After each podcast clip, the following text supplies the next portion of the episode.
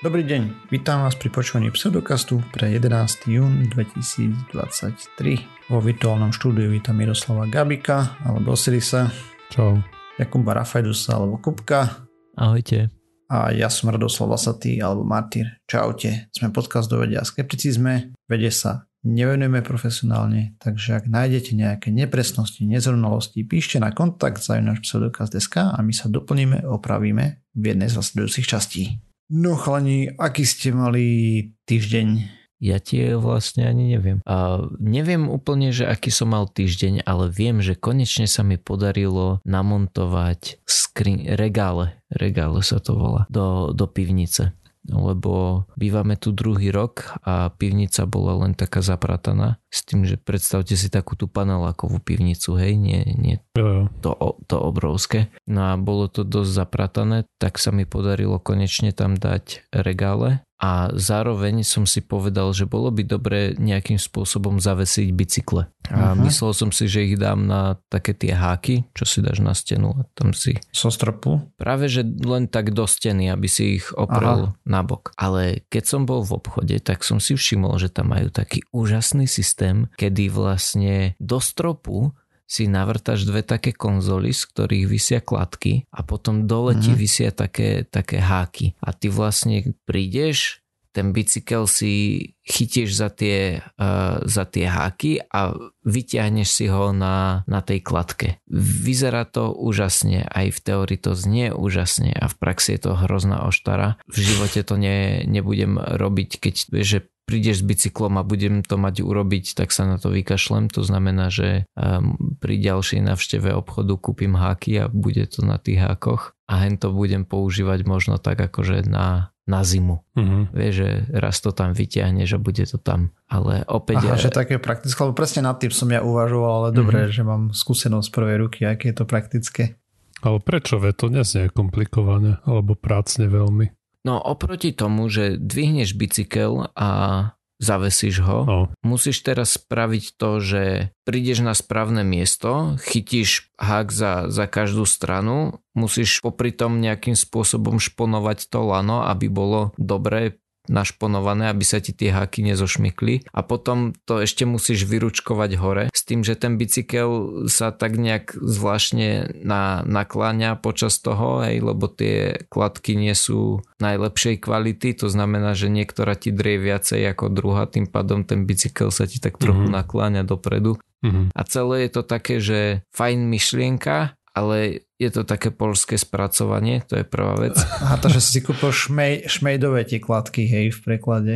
No áno, to akože s tým sa ráta, dúfam, ale... Nie, tak ja som myslel, že si kúpil niečo normálne a že je to na prd, ale keď si kúpil šmejd a ten je na prd, tak e, jasne.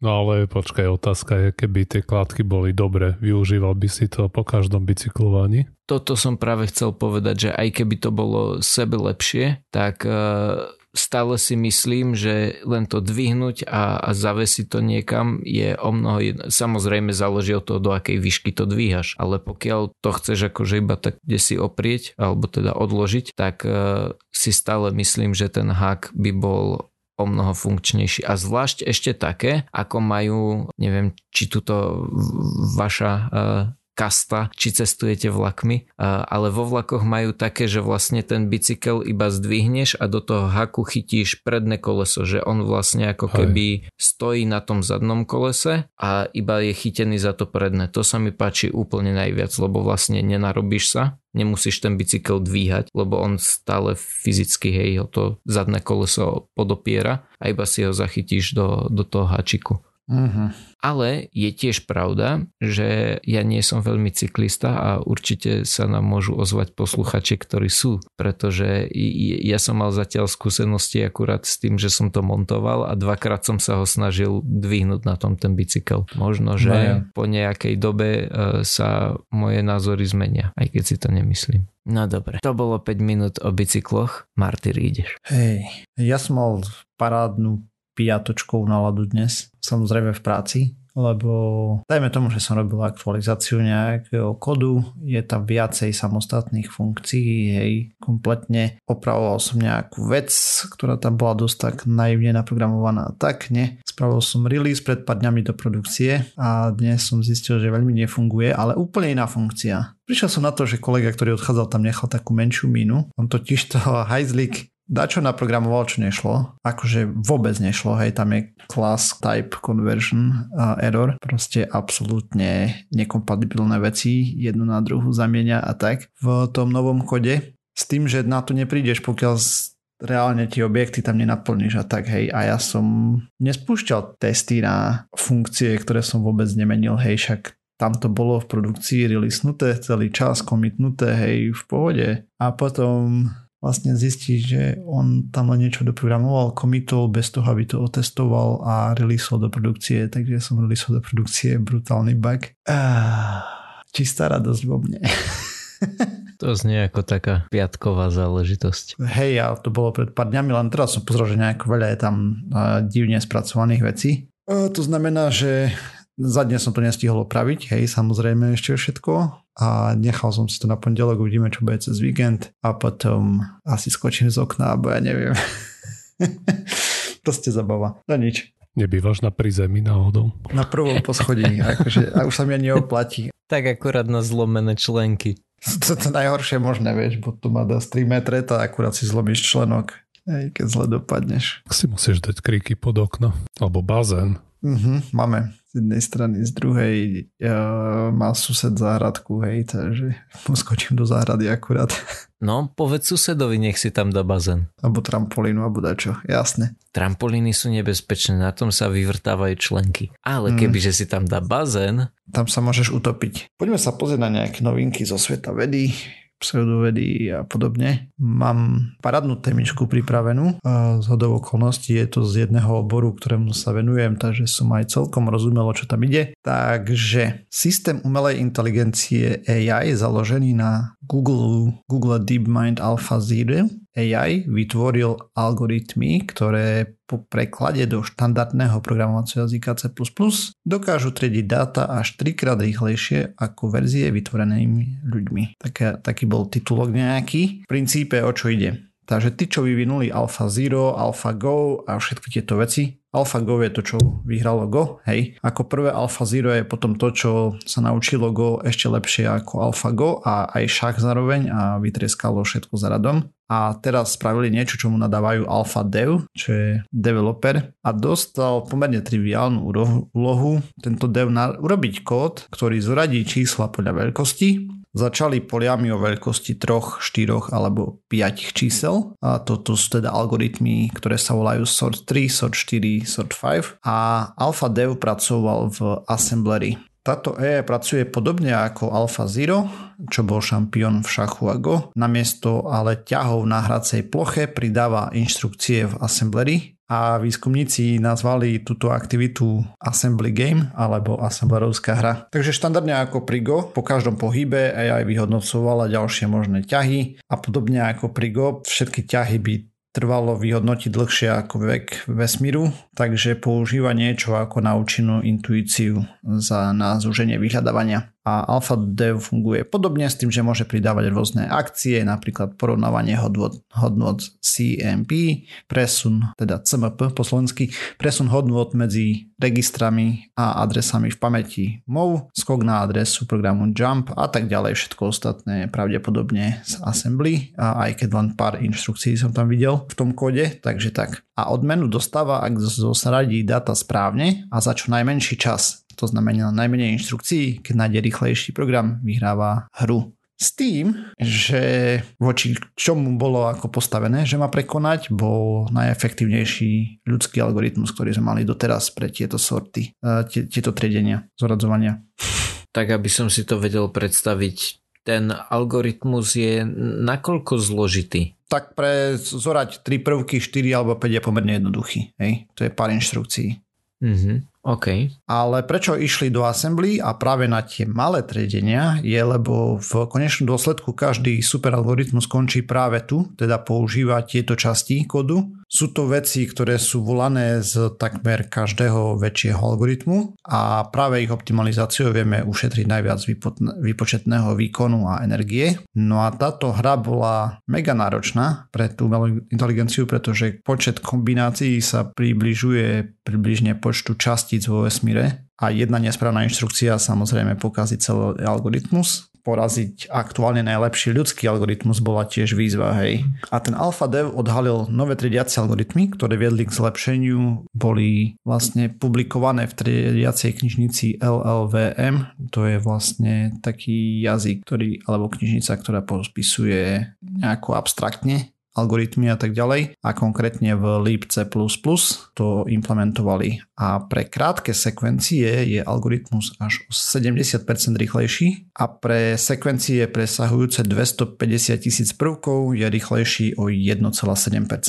A práve tie krátke algoritmy sú volané veľakrát ako súčasť väčších triediacich funkcií, ako som spomínal. Hej, čo je zaujímavé, že AlphaDev našiel nielen na rýchlejší ten algoritmus, akože to, že ho zrýchle je fajn, ale zároveň našiel aj nové prístupy k optimalizovaniu kódu assemblery. A výskumníci to porovnávali k ťahu 37, ktoré spravilo AlphaGo a nechalo protivníka aj pozorovateľov v pomíkove, čo sa tam deje. AlphaDev tiež najprv robil niečo, čo sa zdalo dajme tomu nie úplne optimálne. Konkrétne prekopírovalo prvok, čo najprv vyzeralo ako chyba, ale ukázalo sa, že tak tým vie ušetriť pár krokov oproti pôvodnému assembler kódu. No a po tomto vylepšení triedenia sa AlphaDev pozrelo na hashovacie funkcie. AI zrýchlila hashovaciu funkciu pre rozmedzi 9 až 16 bajtov o 30%. Skús veľmi rýchlo iba popísať, čo je hashovacia funkcia. Hashovacia funkcia je, že máme nejaký dlhý reťazec a z neho pomocou nejakých matematických metód a tak ďalej vyberieme nejaký kratší string. A štandardne MD5 je napríklad veľmi známa, hej. Proste máš nejaký file a na konci dostaneš MD5, myslím, že 16 alebo 32 bitový hash. To je krátky string, ktorý ti zabezpečí, že ten file, keď ho čokoľvek ňom zmení, že sa zmení a tým pádom vieš porovnať, že proste máš identický súbor napríklad. File, okay. súbor hore dole. Dostatočne vysvetlené, či treba nejako ešte ináč? Jo, len to, že pointa je tá, že... Z veľkého stringu dostaneš krátky string, ktorý na základe toho, je to ako keby kľúč k nemu, hej. Používa sa to napríklad na vyhľadávanie, prehľadávanie a tak ďalej, tam je kopec e, použití tých hashovacích funkcií. Áno, pointa je taká, že nech zmeníš čokoľvek v, tom, v tej pôvodnej veci, tak sa vždy zmení aj ten, ten výsledný hash. Re, reťazec, nie string, áno. áno. OK, a ďalší výskum sa sústredí na optimalizovanie kódu vo vyšších jazykoch, teda konkrétne v C++ chcú začať. Čo mi prišlo vtipné, že lebo ako C je, sa hovorí, že je to vysoký jazyk, ale niektorí ľudia, ktorí programujú napríklad v Pythone alebo čo by sa chytali za hlavu, že čo?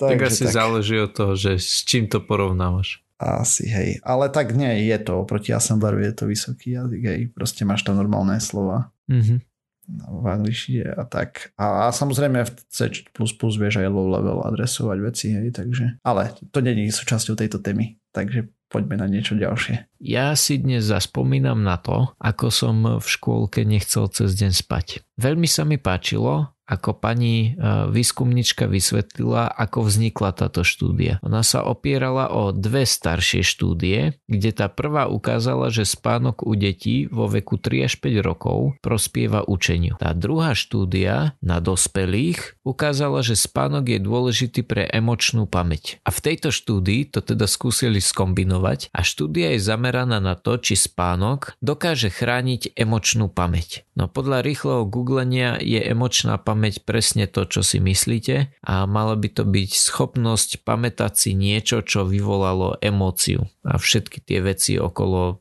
zážitku. Štúdie sa zúčastnilo 63 detí vo veku 1,5 až 2,5 roka. Trvala 2 roky medzi 2018 až 2020 čo ale predpokladám, že počas tejto doby iba zberali dáta a nebolo to reálne doba, počas ktorej to robili na tom jednom dieťati, že spravili to s ním 17 krát po dobu tých dvoch rokov. Dobre, to nie je až také dôležité. Dôležité je to, že tieto deti boli rozdelené do dvoch skupín. Jedna skupina s interferenciou a jedna bez. Kiež by v článku vysvetlili, čo znamená tá interferencia. Ja som sa to potom našťastie dočítal, bolo to nejaké niečo ako hranie sa. Dostanem sa k tomu. V počiatočnej fáze štúdie deťom ukazovali obrázky tvári spolu so zvukovými nahrávkami. Na tých nahrávkach boli opisy tváre a boli buď neutrálne alebo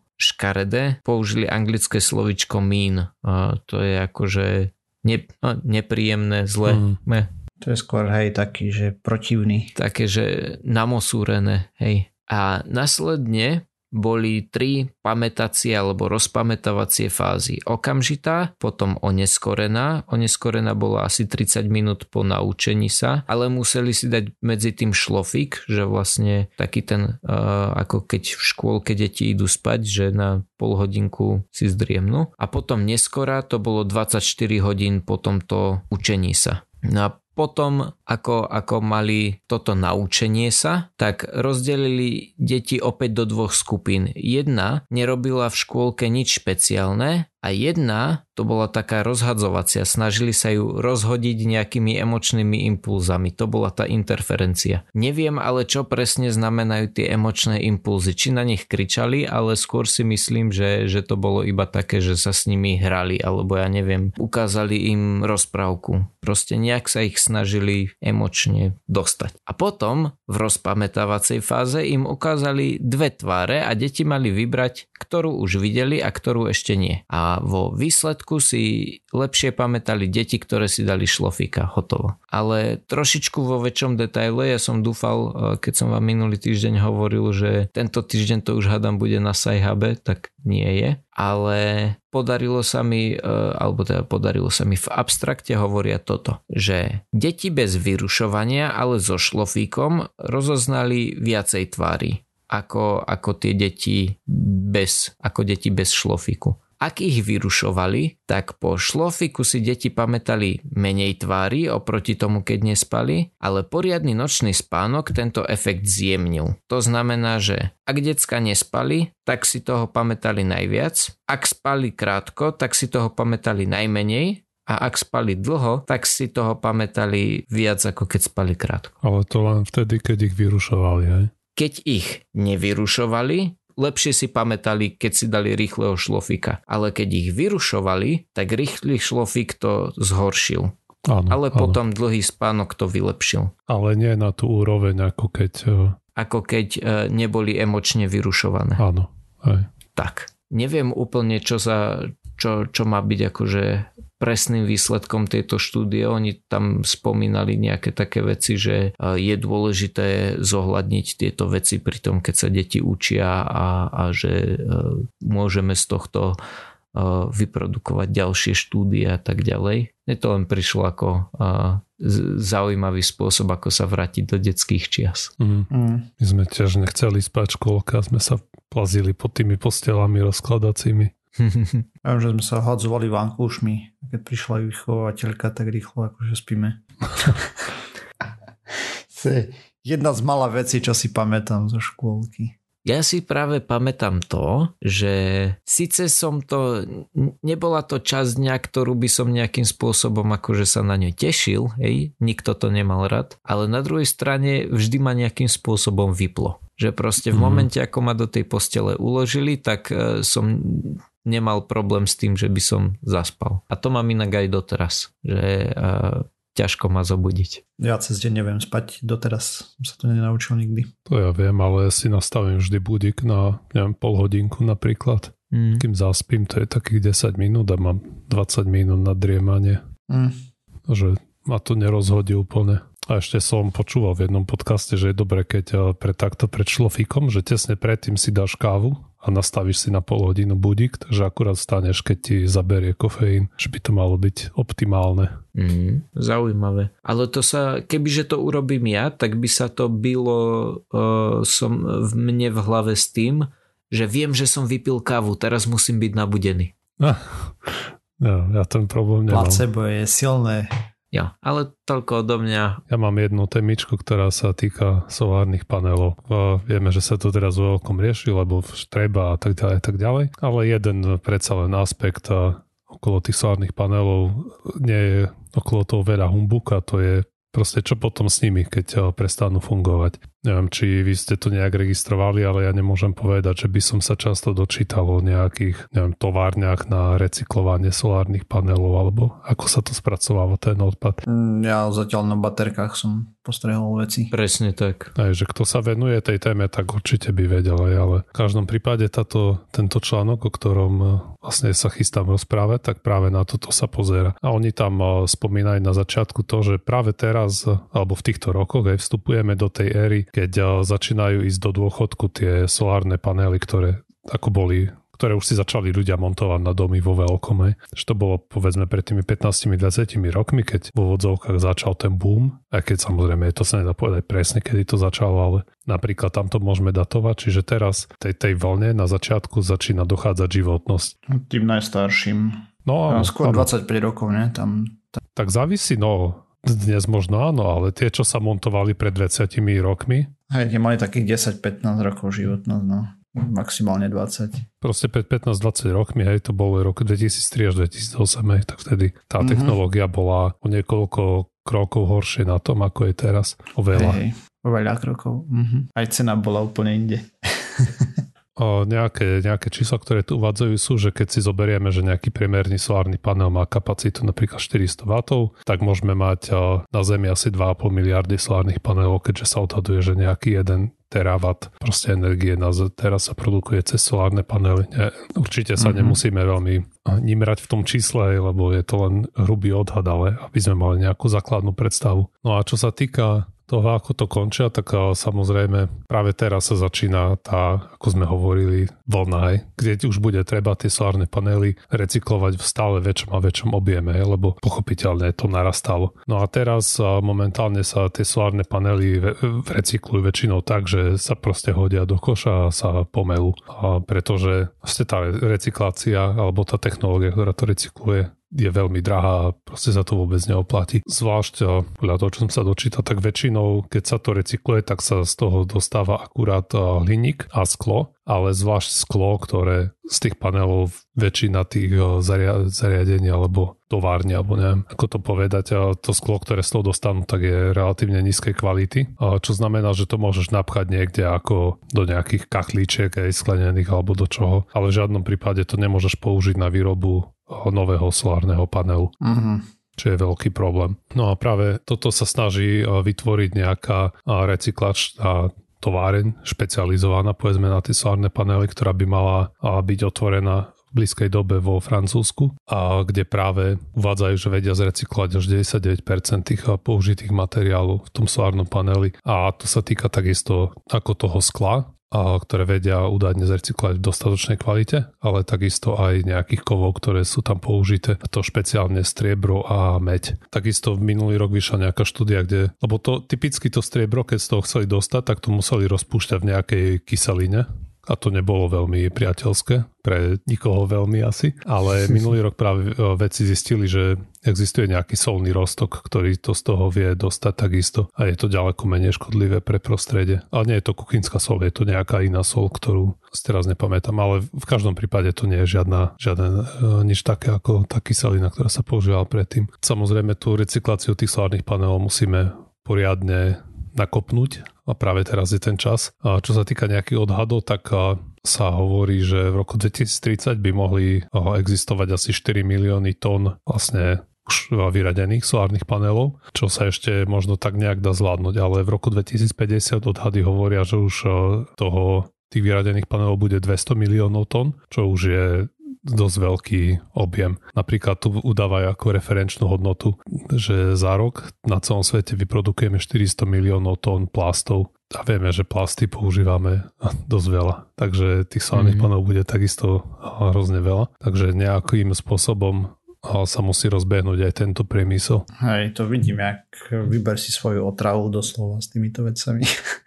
Mne teraz napadol parádny biznis model, biznis mm. plán. Vyrábať z toho skla, ktoré aj tak hovoríme, že je nízkej kvality, vyrábať z neho nejakú bižutériu a predávať ju Mm-hmm. Ako to povedať slušne? Na bižutériu sklenú potrebuješ sklo vysokej kvality, by som si typol.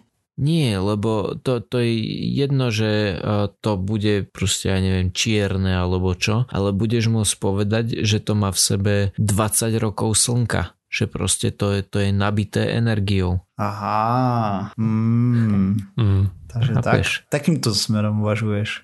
Áno, áno. No, neviem, či nájdeme dostatok naivných ľudí, čo kúpia 200 miliónov tón e, bižutérie za rok. Asi nie. 200 možno nie, ale tak akože 4 kg by sa našli. Aj, no, tak na začiatok. A potom už si s tým trh určite nejak poradí. Áno, áno. Hej, tak so všetkým. Ja stále, keď počúvam tieto veci, hej, aj teraz, jak sa tu bavíme o tomto, tak si spomínam na hodiny ekológie, čo sa bolo na strednej a ako sa nás tam naša pani učiteľka snažila naučiť o trvalo udržateľnom hospodárskom rozvoji a práve, že vyrábať z materiálov takých, vie, že by sa to ľahko znova použiť a tak a takéto veci a vtedy som tak na to pozeral, že hm, somarina. Ona to možno nebola až taká somarina, ona to podala takým spôsobom, že... Ona to možno aj podala dobre, ale ty si bol tínedžer. oh, neviem, neviem. Nepodstatné. Okay. Ale áno, hej, je možné, že vtedy sa to zdalo ako hudba v ďalekej budúcnosti a zrazu to tu máš. Hej, no. Dobre, a tým pádom sme sa dopracovali na záver tejto časti. Ďalšia časť no o týždeň. Nájsť nás môžete na www.pseudokaz.sk, kde nájdete aj zdroje, ktoré sme používali v príprave tém. Písať nám môžete na kontakt zavinač pseudokaz.sk. To sme na sociálnych sieťach, Facebooku, Twitteri, na YouTube, iTunes, Spotify a kade tade po všetkých možných podcastových agregátoch. Ak nás chcete podporiť, lajkujte, zdieľajte a príďte nám napísať na Discord, pokecať. Čaute. Čau. Ahojte.